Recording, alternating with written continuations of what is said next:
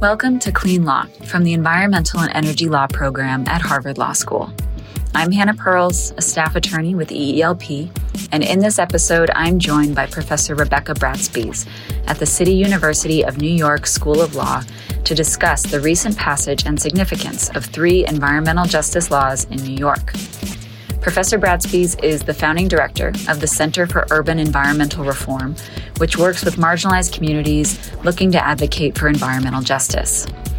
She is an appointed member of New York City's Environmental Justice Advisory Board and EPA's Children's Health Protection Advisory Committee. Among other initiatives, Professor Bratspies is deeply involved in the push to transform the Rikers Island Correctional Facility into a renewable energy center she is also an internationally recognized expert on environmental justice and the human right to a healthy environment, most recently receiving the prestigious Legal Specialist Award from the Center for International Sustainable Development Law's Human Rights Program. Finally, as we discuss in the episode, Professor Bratspies is the co creator of a comic book series about environmental justice. One note for our listeners this episode was recorded in mid July before Congress passed the Inflation Reduction Act. We hope you enjoy this podcast. Welcome, Professor Bratspies, and thank you for joining us in Clean Law. Thank you. I'm delighted to be here today. So, I want to set the stage a little bit. We are recording this episode in mid July when many of us are still reeling from the Supreme Court's decision in West Virginia, the EPA, which limited the agency's authority to regulate greenhouse gases from the power sector and formally adopted something called the Major Questions Doctrine, which effectively allows federal courts to strike down agency regulation that they think is especially significant or where Congress hasn't explicitly authorized the agency to do that significant thing. And in practice, this means that federal agencies are now going to be heavily scrutinized and even discouraged from adopting big, significant rules to address novel issues, including climate change. Now, we're not going to dive into this case today, but I think it really drives home that if we're looking for ambitious, timely, progressive action on climate and the environment, we're going to have to look to the states. And as you know well, New York has emerged as one of the leading states passing EJ related legislation and even a state constitutional amendment. And the Biden administration has even drawn on some of those laws to design its own EJ agenda, including the Justice 40 initiative. So, in this episode, we're going to focus on the good news. We're going to do a deep dive into some of those laws, how they came to be, and now the implementation challenges that New York regulators are facing. So, with that stage set, but before we dive into the laws themselves, I just want to make sure our listeners know who you are and learn a bit about your background. So, Professor Bratspies, can you just tell us a bit about your professional journey? How did you first get interested in the law and then specifically environmental justice and human rights? I'd be glad to. I'm a somewhat accidental lawyer. Uh, I originally intended to be a scientist. I have an undergraduate degree in biology, and I was actually in a PhD program studying genetic engineering when I realized that I was spending much more of my time and I was actually much more interested in the social implications of science and technology than I was in doing primary scientific research. And I grew up in a steel town. I grew up in Bethlehem, Pennsylvania. Bethlehem Steel is was the largest steel plant in the world for many many years. The whole facility, which is a large part of the town I grew up in, is a giant Superfund site. As a kid, I saw how pollution impacted the lives of those who lived near the steel. We called it the steel. I also saw that to get a good union job, right, the good union jobs at the plant, it really, really helped. In fact, it was almost a requirement to be white and to be male. And if you got one of those jobs, you could afford to live farther away from the steel and with its noise and its pollution. And so I really early on, I learned a lesson about who benefits from polluting activity as opposed to who bears the brunt of the pollution and burdens that polluting activity creates. And that lesson connected with my interest in the social implication of science made me think, I want to be a, a lawyer. I want to be able to think about structural inequalities and ways to solve them. And I teach at CUNY, uh, City University of New York. We're an access school. We have we're created by statute, and we have a dual mission to produce lawyers who are dedicated to the public interest and to diversify the profession by providing legal education for historically excluded groups. I'm very proud to be part of that work, and so that's how I got here. I really love the name of the center that you helped found. So it's the Center for Urban Environmental Reform. And the center has this really fascinating tagline to quote, it's promoting environmental democracy and citizen participation. And I am in love with this phrase environmental democracy. Can you just talk a bit about what that term means to you and your colleagues? And how do you go about promoting environmental democracy? Environmental justice has two basic aspects fair treatment and meaningful involvement in decisions about the environment. And to me, environmental democracy is about making sure that there really is meaningful involvement, that people who are affected by decisions get to be part of making that decision, making the trade offs between benefits and burdens and who will benefit and who will burden. And my conviction is that the more we have meaningful involvement in decision making, the more we will have fair treatment in those decisions. So I really spend a lot of time thinking about how to make decision processes more accessible to more people linguistically, technically, and make it easier for people to show up and have their voices heard. And then to try to make those voices, once they are heard, to be listened to and respected and to have an actual impact on what the decision that emerges looks like. And that's where the comic books come in. Part of my mission and part of CUER's mission more broadly is to help build the next generation of environmental leaders committed to environmental justice, committed to that meaningful participation and fair treatment. So I live in New York City. I live in a very urban place. And I do a lot of work in public schools in the city. And when I go into classrooms, the first question I ask is Do you live in an environment? There's always a kid, or sometimes more than one, who says no. Because for them, the environment is somewhere else. The environment is a pristine place with trees and bunnies. And I'm all in favor of protecting trees and bunnies. I am, believe me, I'm in favor of that. But I also think we need to protect people and we need to protect the places that people live. And in, that's sort of the core of environmental justice is protecting the environment that people are living in and experiencing. We're becoming more and more urban, both as a country and as a planet. So this matters more and more. And that's where the comic books come in. Mayah's Lot and Bina's Plant tell the stories of young people who organize their urban communities to build positive environmental change, to ward off environmentally undesirable neighbors, and to instead replace those with environmentally positive and economically positive alternatives. And they're really fun. And they're beautiful. So you create them in partnership with uh, this artist, Charlie La Greca Velasco, and, and he's just extraordinarily talented. We're going to include a link to the comic books in our show notes. One thing I really appreciate about the comic books is they do a fantastic job of embodying a lot of the specific challenges that New Yorkers face around environmental justice. And you talked about your background and growing up in Bethlehem, Pennsylvania, and sort of the unique industries and challenges around environmental justice there.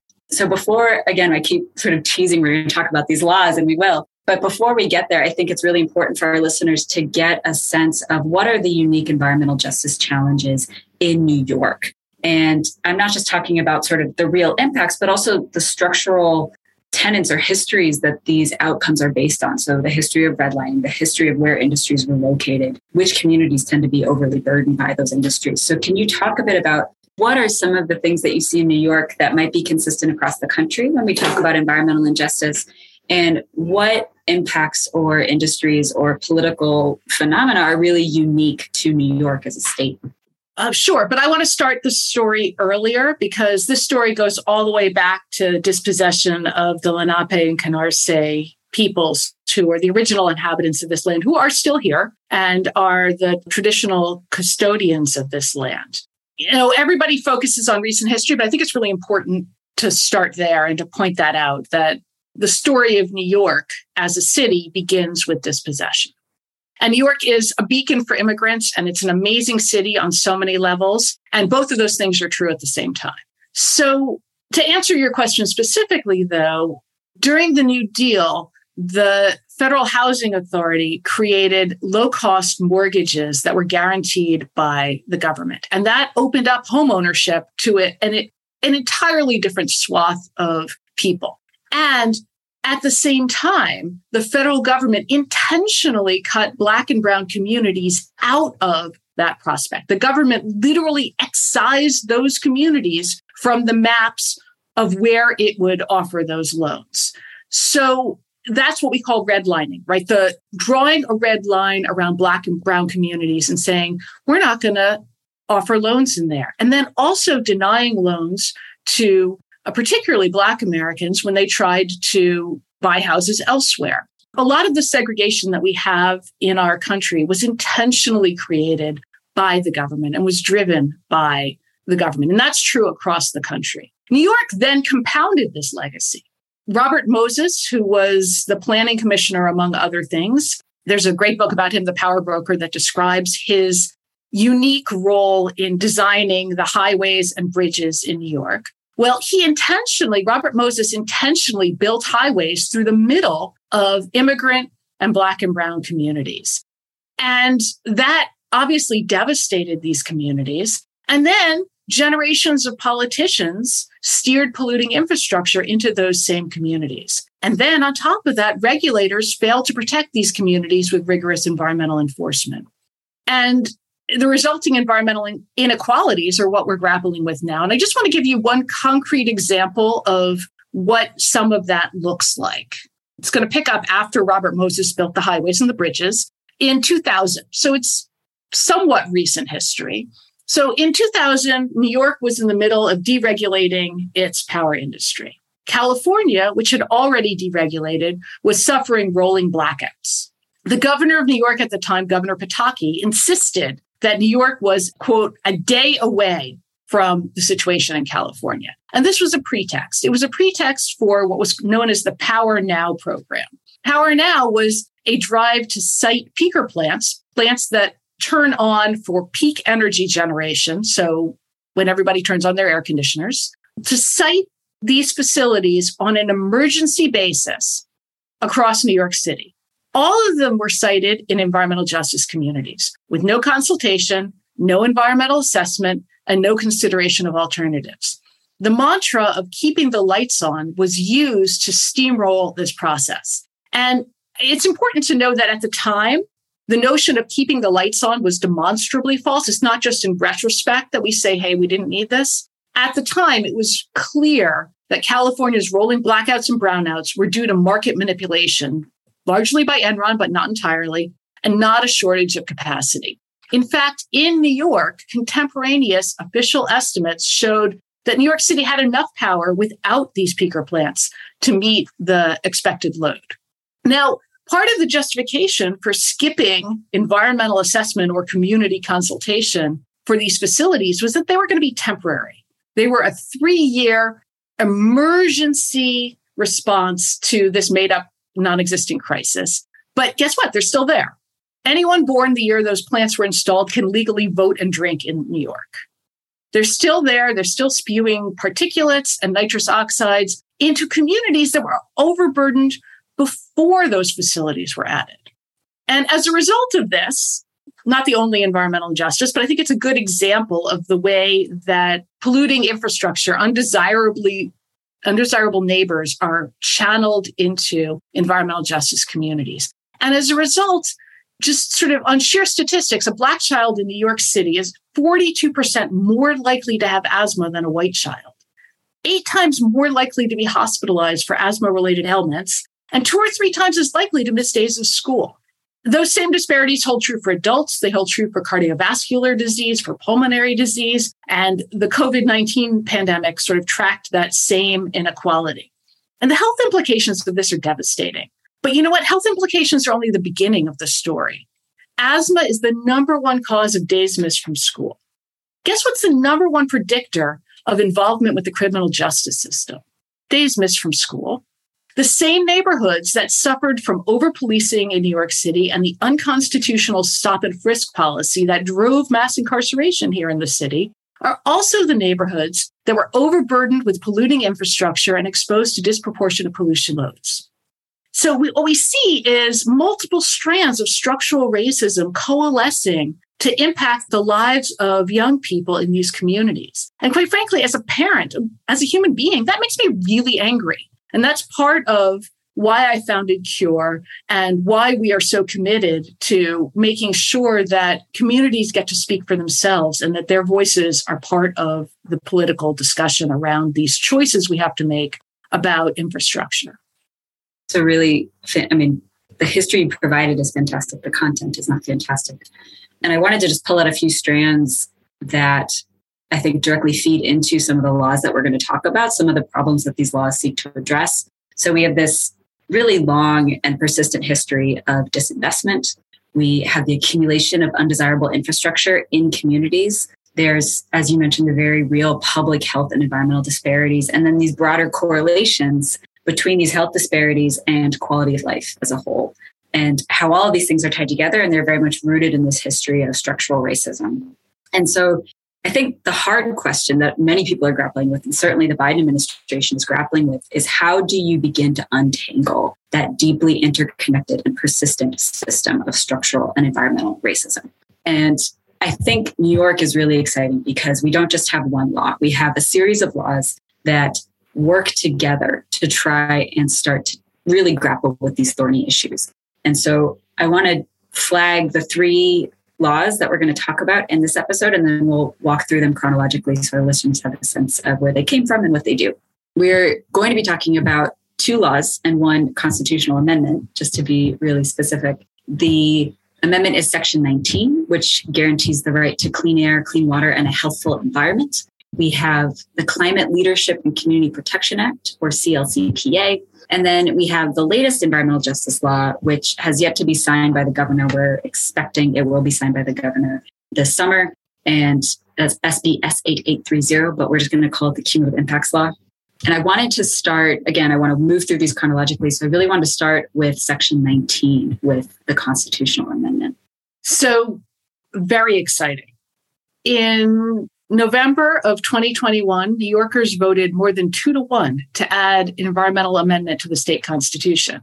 Support for the measure was overwhelming, and it cut across the party and regional identities that we think define people in the state. So we see this large percentage of the population agreeing that everybody should have the right to breathe clean air, drink clean water, and live in a healthful environment. And that right extends to every person, not just those who are wealthy, not just those who live in the right zip codes, not just those with the right education, the right jobs, the right complexion, accent, or religion. Every person.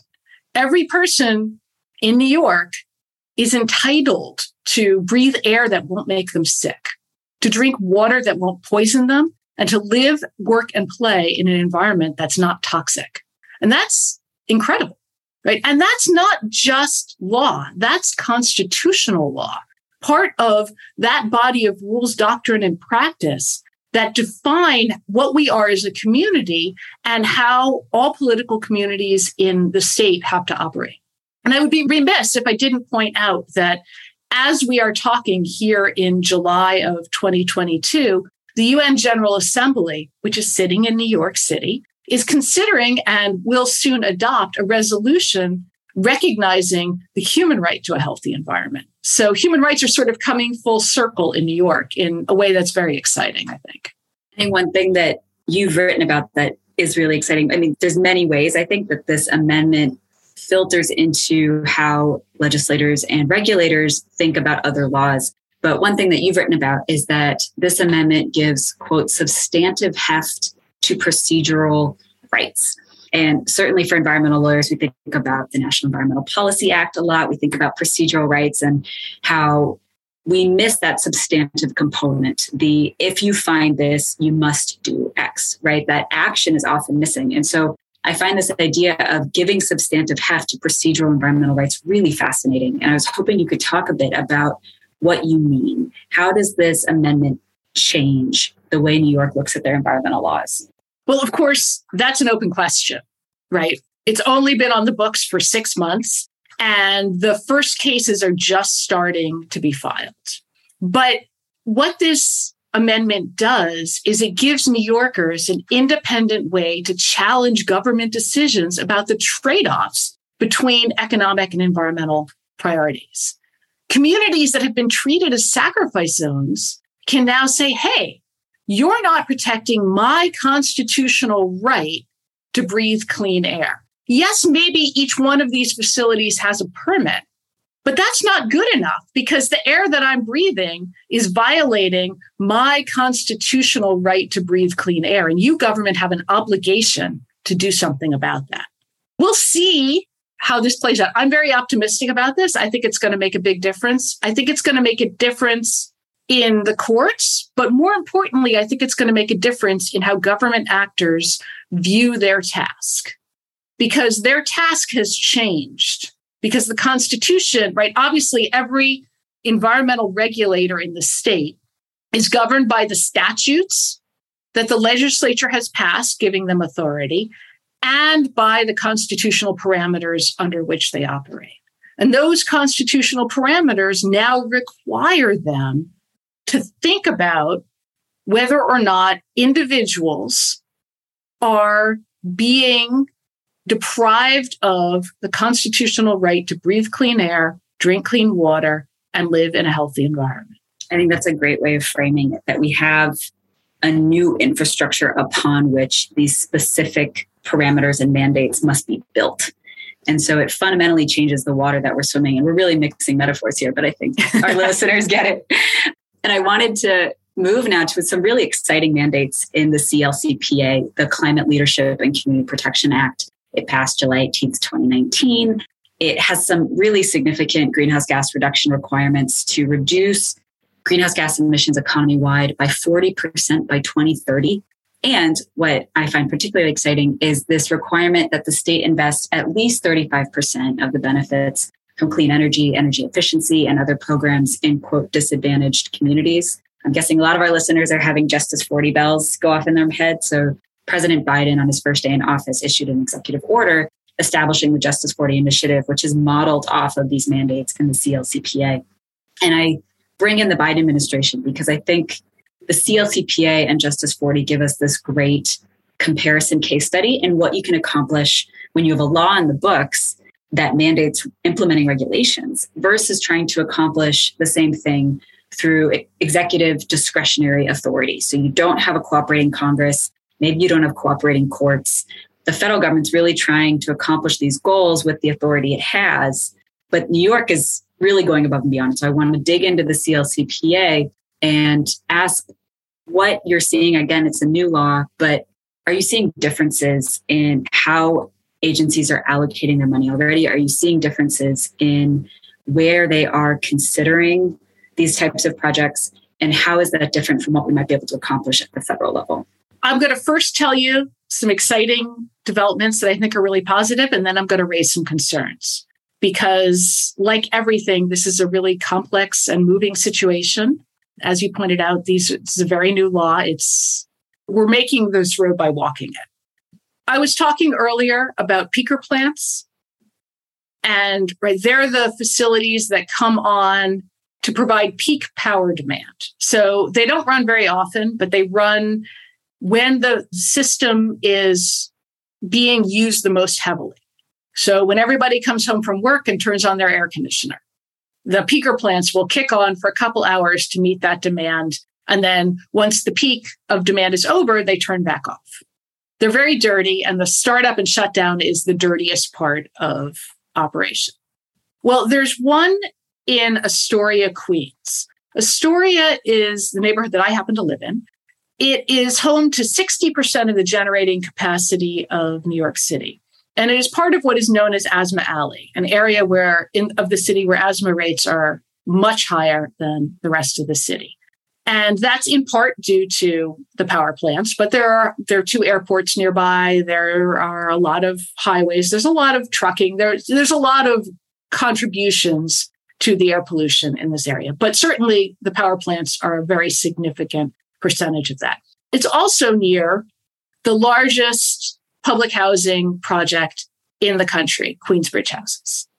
Uh, there are a number of housing projects in this neighborhood. And one of the peaker plants, which is owned by out of state investors, was looking for permission to expand a gas fired peaker plant. Now, the CLCPA commits New York to 100% zero carbon electricity by 2040. So it made no sense for them to even be proposing expanding a gas fired power plant, let alone in this already overburdened neighborhood. And there was a lot of public attention to this particular application. It was one of the first applications after the CLCPA was enacted. So in, people were looking at it as a test case. It also was a particularly egregious situation given the environmental justice concerns.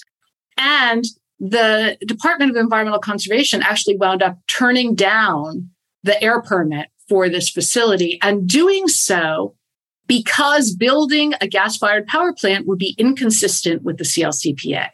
And interestingly, given all of the language in the CLCPA about the need to pay attention to disproportionate impacts, the Department of Environmental Conservation offered a second rationale, which was based on environmental justice. And I think that might be the first time in New York that environmental justice was used as a reason to turn down an existing facility's request to expand.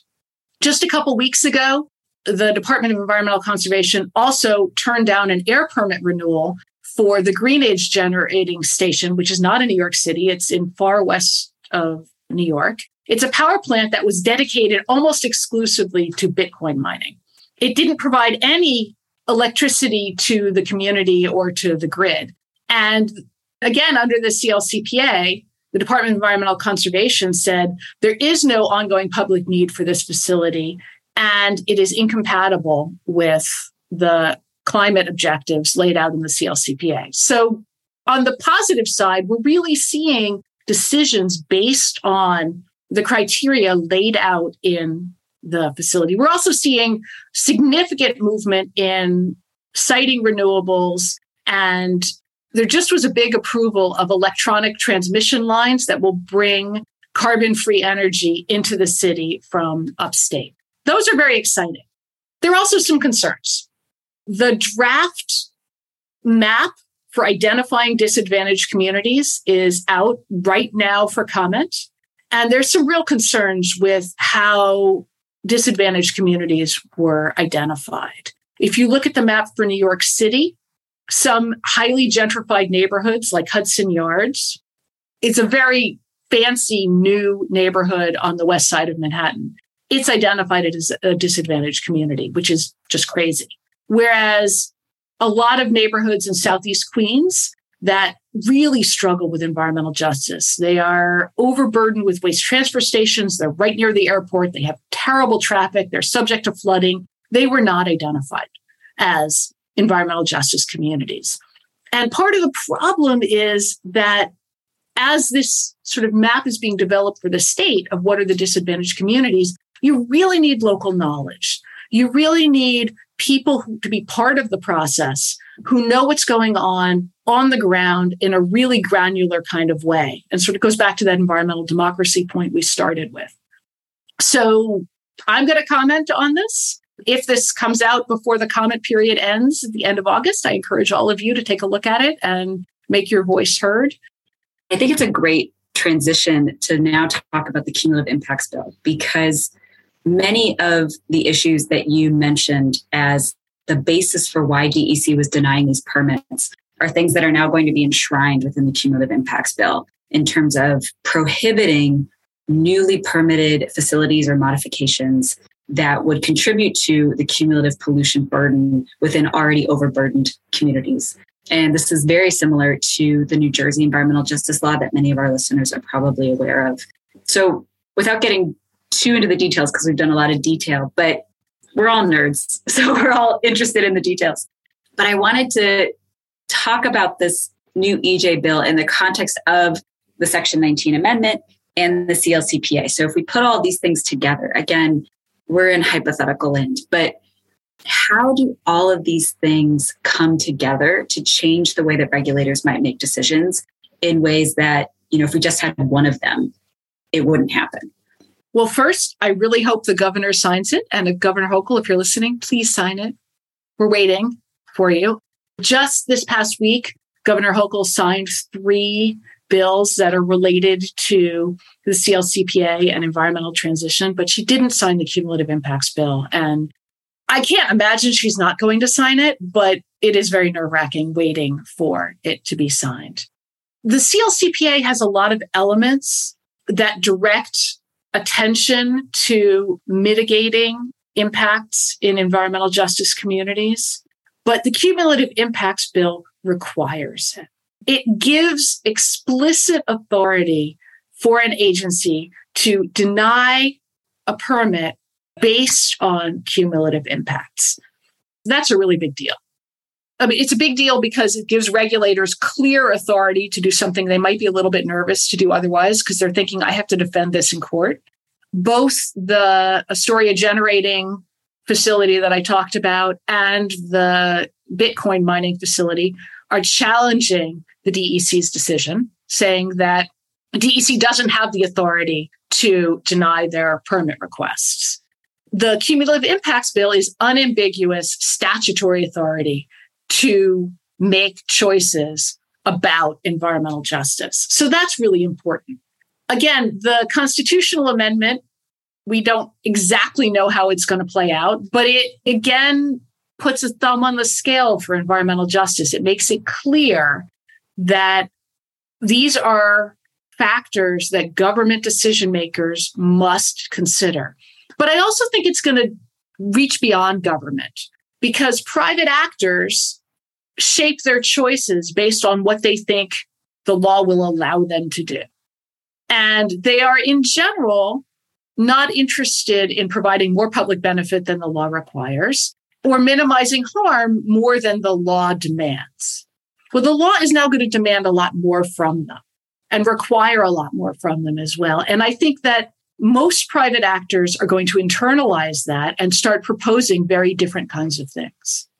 And that kind of cascade is really going to be very positive for the environment in New York and quite frankly also for the economy in New York because it's very clear that green technology is going to be an environmental boon for whatever places install it, develop it, and build a workforce around it. I'm guessing for many of our listeners that they listen to you talk about all the great things that will come out of these bills, a lot of folks are wondering how in the heck did these things get passed? And I promise we're definitely going to get to that. I think the political process is the crucial part of this episode. But before we get there, you had mentioned how these laws provide explicit authority for agencies to prioritize environmental justice concerns and whether they deny or approve a permit. This is something that is certainly being debated at the federal level with EPA, I think, leaning into or trying to find ways that it can source that authority in existing statutes. But that's really challenging. And there's some very significant legal concerns there. So the fact that we have this sort of go out and do it in the statute in New York is a huge, huge deal.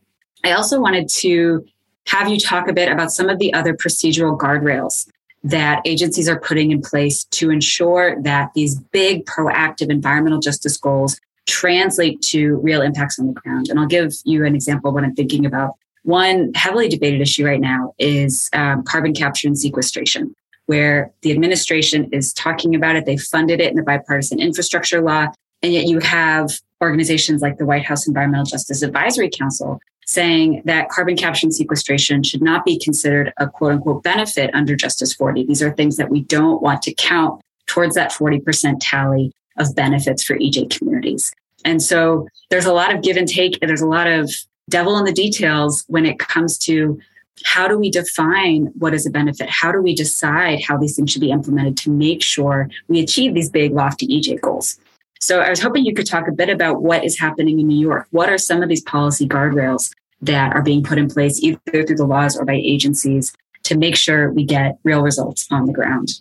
Well, again, with the caveat that all of this is a work in progress, the CLCPA did a couple of really important things.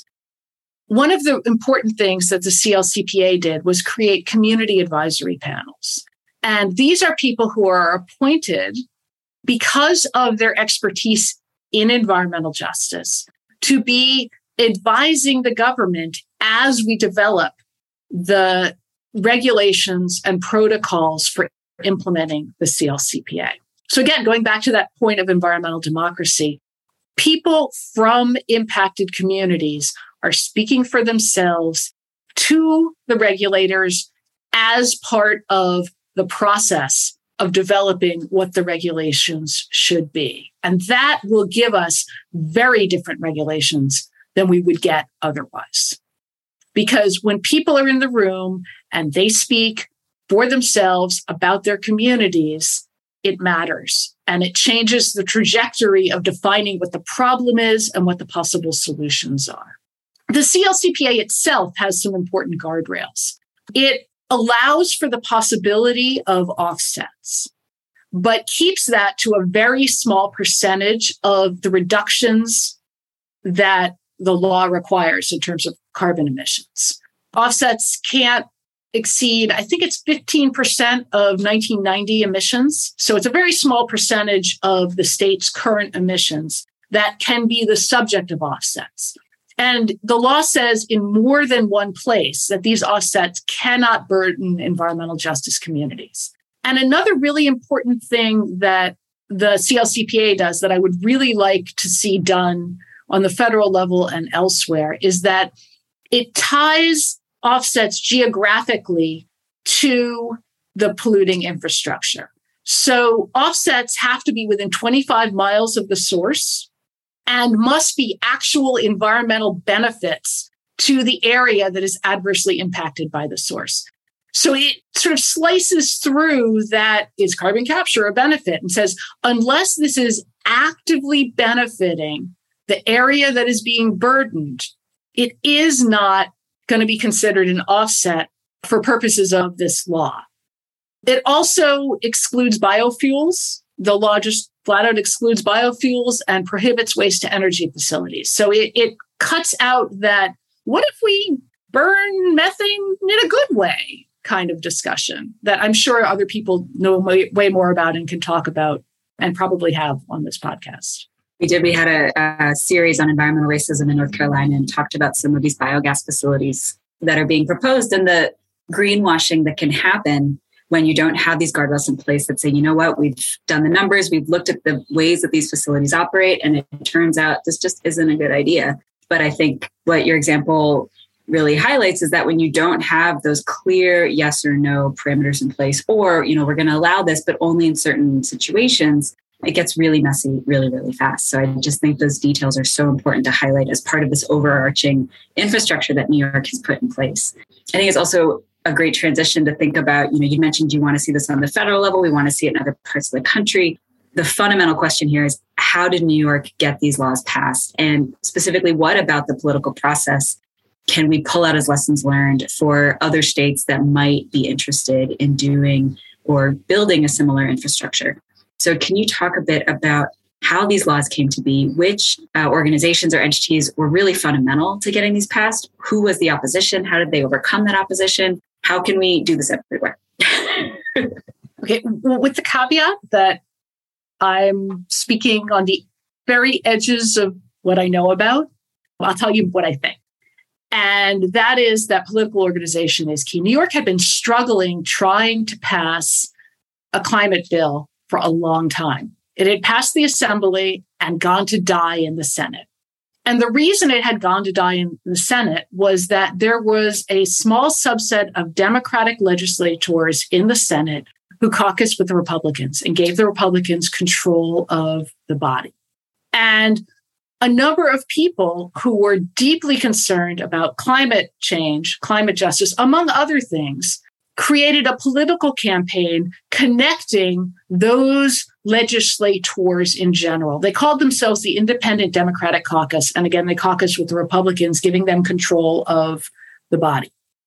And so a campaign was developed called the No IDC campaign, which let voters know this was happening because low information voters may not have realized that the Democrat they were voting for was actually working with the Republicans and not with the Democrats. So they made a big campaign about the way that this handful of Democratic legislators was blocking change in New York, was blocking a host of progressive legislation around housing, around climate, around worker rights, and ran a public information campaign about that. And it was highly effective. And almost all of those legislators lost their seats and were replaced with Democrats who caucused with the Democrats.